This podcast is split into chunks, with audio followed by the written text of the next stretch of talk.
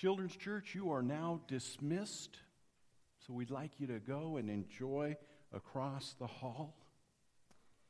My wife got a, uh, a set of tickets from a friend of ours. Those set of tickets uh, made her very happy because she was invited, and I got to go too, to a meet and greet with the Timberwolves. Now, we went to the meet and greet and we got there, and they lined us up. And after they lined us up, they handed us an approved document that we would be allowed to use to meet and greet the Timberwolves. It was a picture of them. They lined us up and then what they said was, now walk down. You can't stop. You can say hi. You have them sign their autograph on their picture, and then you'll keep going. I thought this was a meet and greet. yes, this is a meet and greet. No, it's a cattle line. Mm. I didn't say that, but I sure thought that. And sure enough, we lined up. Hello, thank you, thank you, thank you. And we got through, and we were through the line in about five minutes. And we even, uh, probably the highlight was getting a hug from Crunch and a picture with him. Wasn't much of a meet and greet. Recently, a friend of ours called up and said, Greg, I, I'd like you to meet a player. I'd like you to meet somebody I've been mentoring. And so what, what he did was we, he got his tickets. Actually, the player got his tickets to the game. We got a fancy little pass. And after the game, we were taken to a section. And as we sat there and waited, our friend gave us the backstory, the history of this, this player. He said, Greg, this player, when, he was, when his parents were 14, they had him. And by age three, his dad had been killed. You see, both parents were gang members. And he said, even during the pregnancy, mom was kidnapped by a rival gang. And he just started sharing the stories, the backstory on this young man's life. And then we had the opportunity to meet him and talk to him and share with him and, and just converse with him. And even though it wasn't for a very long time, we were able to touch heart to heart. And afterwards, I went to my friend and I said, Hey, do, he, he treats you like an uncle, doesn't he? You're like, you're like a second dad to him. He goes, Greg, he didn't have a dad. And so God, in His graciousness, has given me him almost like a son. That's the backstory. We're going to be studying Jesus up close and personal. My goal is for us not to be in a cattle line, but to really get to know him over the next few weeks. But to do that, we have to begin with the backstory. We have to start with understanding who he is. And so we're going to tap one of his friends this morning, the one known as the beloved disciple, the one who was there when every other disciple ran away. He stood by the cross. In fact, he was so uh, uh, with Jesus that Jesus says, I'm going to give you the one earthly possession I have that I treasure, and that's will you care for my mom? Woman, behold your son.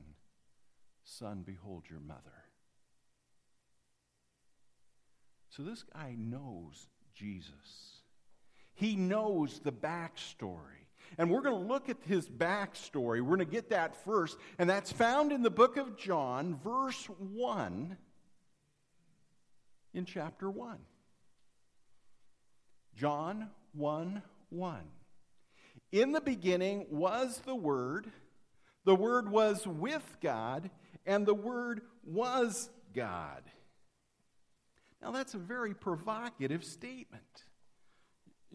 Some of you are going, What? My eyes kind of glazed over when you read that, Pastor. It's not a provocative statement, but it is. He says something so remarkable, so significant that it becomes critical to our faith. So write it down.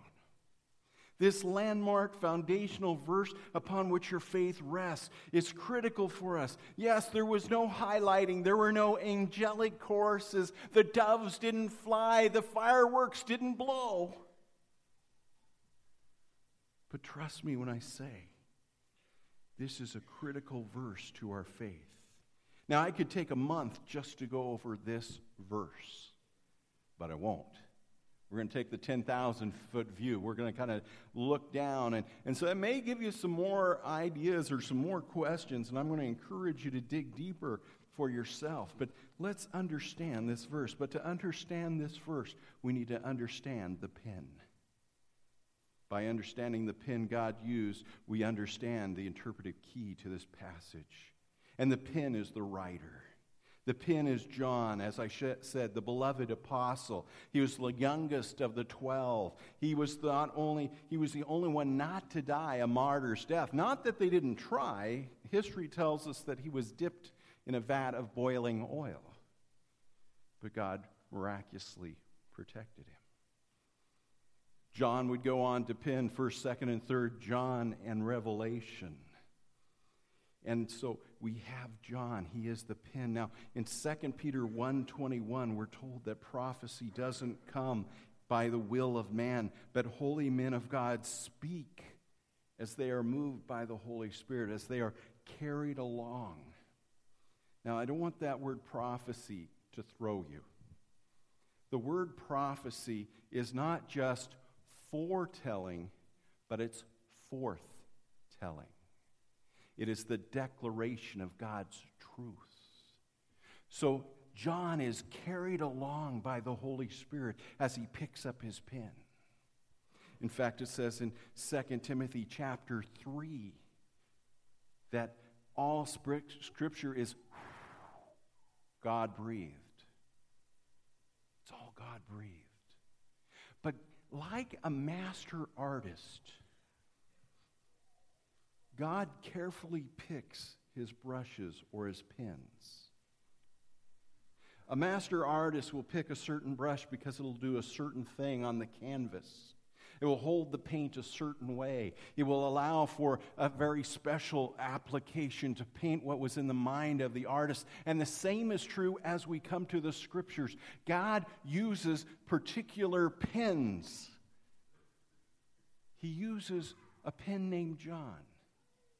There's three things I want you to know about John before we go on.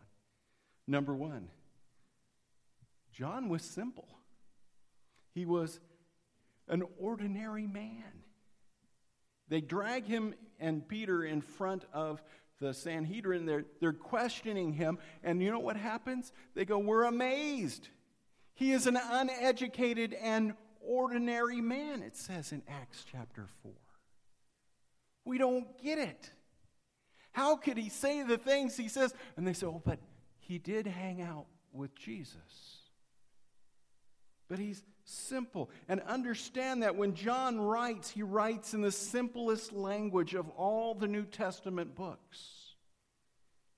I remember as a young Greek student, I went into uh, Professor Russell's class, and I'd sit there, and, and he said, Okay, now we're gonna, you're going to get to translate for the very first time. All right, where are we turning? the book of John. Why, prof? Because it's the easiest there is, and you need the easiest there is.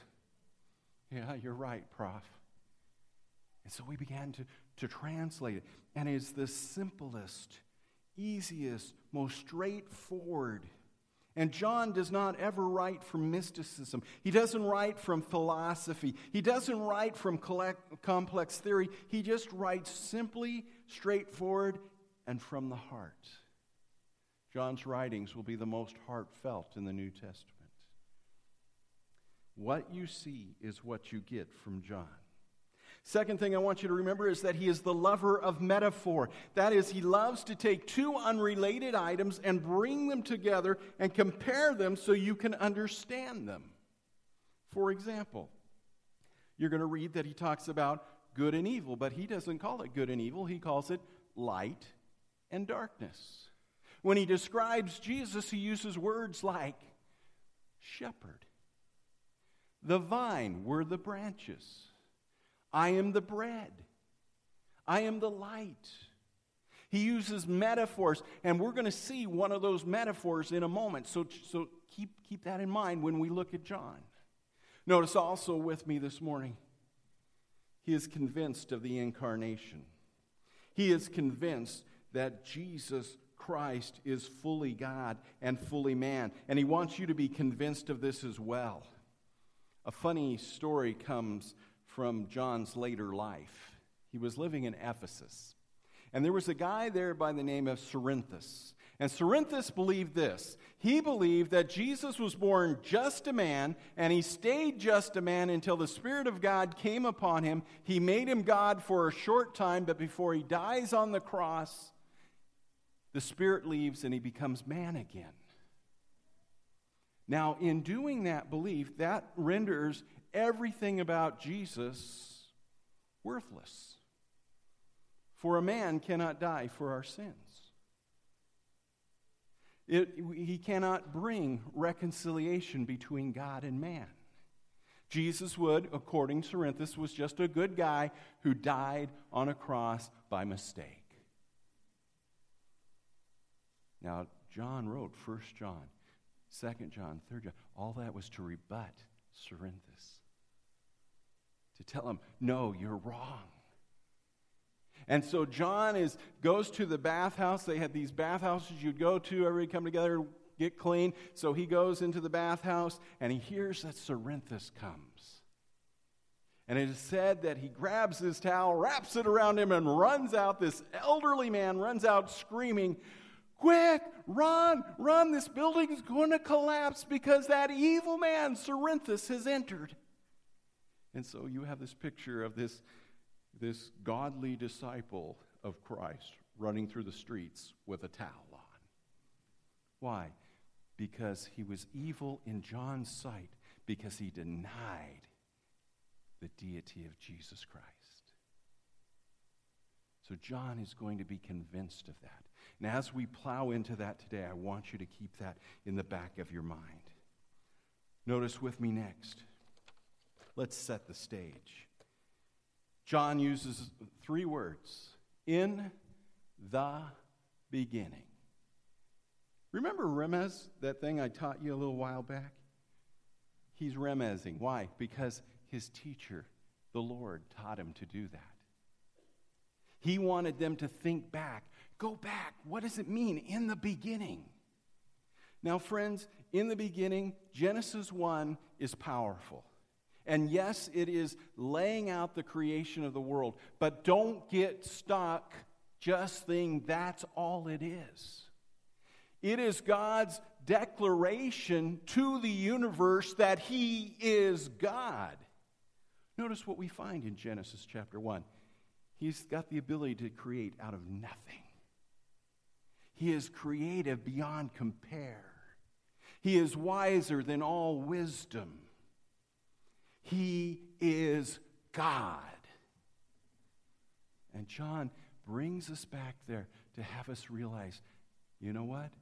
Who I'm talking about, the divine Jesus, he's the same as the God of Genesis 1. But notice also something else happens.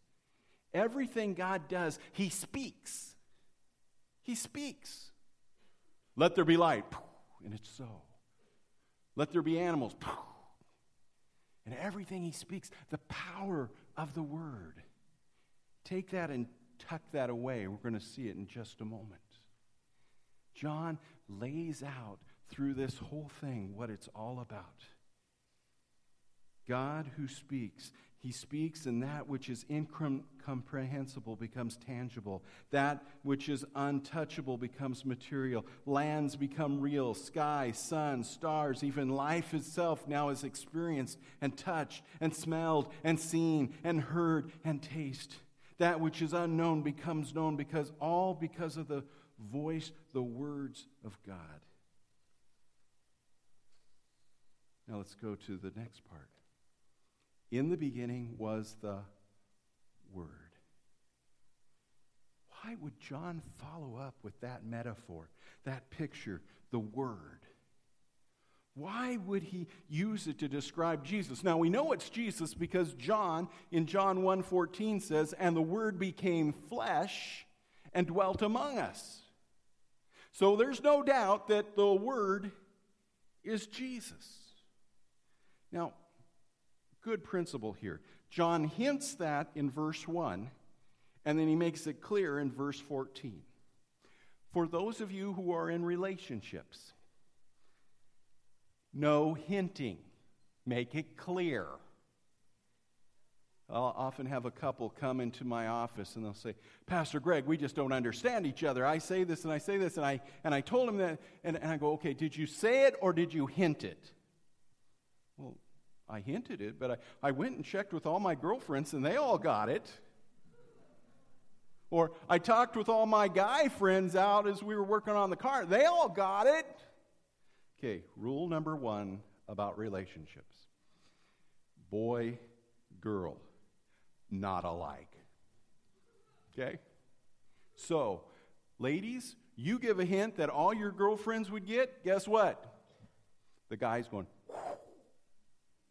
doesn't get it, doesn't stick. Guys, you give a hint, all your guy friends go, yeah, yeah, I don't get her problem. She should have got. Why? Because we're wired different, we think different, we act different, we react different. So if you want to have a good relationship, no hinting. And John models that. I'll give you a little bit of hint, but guess what? Boom! Here's the fact Jesus is God in the flesh. We call that Jesus being fully God. But, but why the word? Why this metaphor? Why would John use the word? Well, think about words. Words are powerful, aren't they? Words can cause us to shape how we feel. They can bring freedom or place someone in bondage. They can bring hope or they can bring despair. They can bring joy. They can bring sorrow, love, or hate. Words are powerful. I love Stephen Covey's story that illustrates this. Perhaps you've heard it. A group of people get on a bus. They're going down and they make a stop, and this man gets on the bus. And he has two children, and they sit down, and the man's all, he's off in la la land, don't know what he's thinking about. And so the kids are running up and down in the bus, and they're, they're just being as obnoxious as little kids can be. You know, they're bumping into people and sticking out their tongues and yelling and screaming, running and wanting everything. And so finally, someone on the bus had had enough. He taps the guy on the shoulder. Hey, mister, your kids, they're out of control. Why don't you do something? And you could just feel the anger on the bus towards his father and the children. And three little words Oh, I'm sorry. Their mother died. We just left the hospital room. I don't know how to handle it, and they don't know either. I am so sorry. Their mother died. The bus changes. In an instant, anger becomes, becomes compassion. Quick, let me wrap my arms around your children. Let me encourage you. What do you need? Why? Just through the power of words. Words are powerful. Words also paint pictures. What comes to your mind when I say dog? You got it? hot chocolate? How about something like this? A summer afternoon with burgers sizzling on the grill, the smell of potato salad, the lapping of the lake as the trees rustle in the slight breeze. Does a picture come to your mind? Will you be here next week or will you find that place? Words paint pictures. Two men were in a nursing home. One's bed was next to the window, one was far away, he couldn't see out. And so the one next to the window would always just look out and say, Oh, you should see it. There's three little kids and they're, they're playing in the park. Or, hey, there's a father with his son and they're flying a kite. Oh, here's what it looks like as they're sledding in the snow. Oh, you should see this. And he would paint pictures with his words. One night, the man by the window passed away. The nursing staff said, Would you, would you like to be, have your bed moved next to the window since he's gone? And the man said, Sure, I'd like, to, I'd like to see what I've been hearing all this time. And he got moved to the window, and they opened the shade, and guess what he saw? A brick wall. His friend had been, been painting pictures with his words. Words can paint pictures and they can make the unknown known. They can make the unseen seen. They can deal with the abstract. And that's why I believe that he's called the Word. Because words can take an abstract concept and make it tangible, make it touchable. They can make the unknown known, the invisible real. And God is the ultimate abstract concept. I mean, think about it. Jesus sits with the woman at the well and she goes, Okay, well, how do we worship? You guys worship here and worship. And he says, God must be worshiped in spirit and truth because God is spirit. What comes to your mind when you think spirit? Something you can't touch, something you can't see, something you can't feel. The Holy Spirit's compared to the wind. In the Old Testament, Israel was led by a cloud by day and fire by night. Even Moses sits in front of God, but he never truly sees God. So God is this incomprehensible thing. One man, when he was asked, he says, What do you think of when you think of the word God? He goes, I see a mist and nothing else. No wonder we've tried to make him an elderly man who looks like Morgan Freeman. Our minds can't comprehend God. There was a little girl who was sleeping in her room. She woke up frightened. Parents rushed in and, and they comforted her. And they said, Sweetie, it'll be okay. It'll be okay. And she's going, Okay, can you stay with me? No, no. So we, got we got to go back. We got to go back to our bed. But it's okay. God's here with you. If you get scared, just ask God. He, he's here with you. And so every few minutes, she would cry out, Mom, Dad, can you come? No, sweetie, God's with you. You're okay. That went on for several minutes.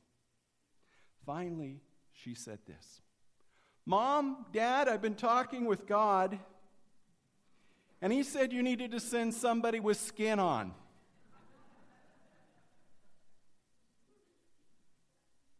That's exactly what God did. The Word became flesh. God sent God with skin on.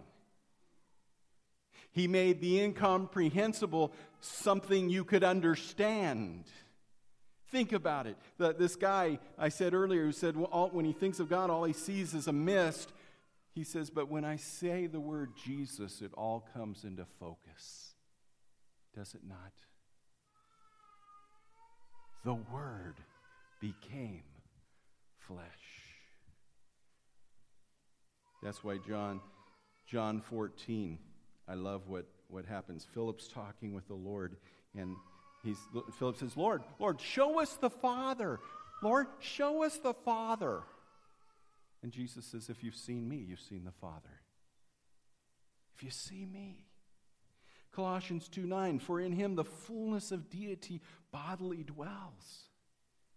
Hebrews 1 1 through 3. Long ago, at many times, in many ways, God spoke to our fathers by the prophets, but in these last days, He's spoken to us by His Son, whom He appointed the heir of all things, through whom He also created the world. He is the radiance of the glory of God and the exact imprint of his nature, and he upholds the universe by the word of his power. The word that's used for one purpose to make the unknown, the unseeable God seen and touched and experienced. You say, Come on, Greg, are you pushing that a little too far? Turn with me to John, 1 John chapter 1, verse 1. That which was from the beginning, hmm, sounds like John 1 1, which we have heard, which we have seen with our eyes, which we have looked upon and touched with our hand, concerning what? The word of life. Verse 2 And the life was made manifest, and we have seen it and testified to it and proclaimed to you eternal life, which was with the Father and was made manifest to us. Why the Word? Because the Word takes that which is unknown, that which is untouchable, that which is unexperiencable, and makes it real to us. Now, friends, I'm going to get to do something I've never had the privilege of doing before. Never. You see, up to this point, I've always been an associate pastor, and so you're assigned a week, and you preach the week, and you better get your sermon done in the week. Guess what? I don't think it's going to happen this morning. So we got two options. I can go for another 30 minutes, or you can come back next week and, and hear. Thanks, Tom. Glad you got my back there, bro. But we're gonna we're gonna do it. So worship team, just want to let you know we just made it a, a audible, and you'll have to come back and find out what all these things were for. But, friends, I want you to anchor yourself on this. Number one, in the beginning, the Word. The Word is Jesus come as God with skin on. And because he could be God with skin on, he could die in our place. He could reconcile us with God and man. Because of the fact He is the Word, we can celebrate this table today. And we can experience firsthand the power of the blood of Jesus Christ.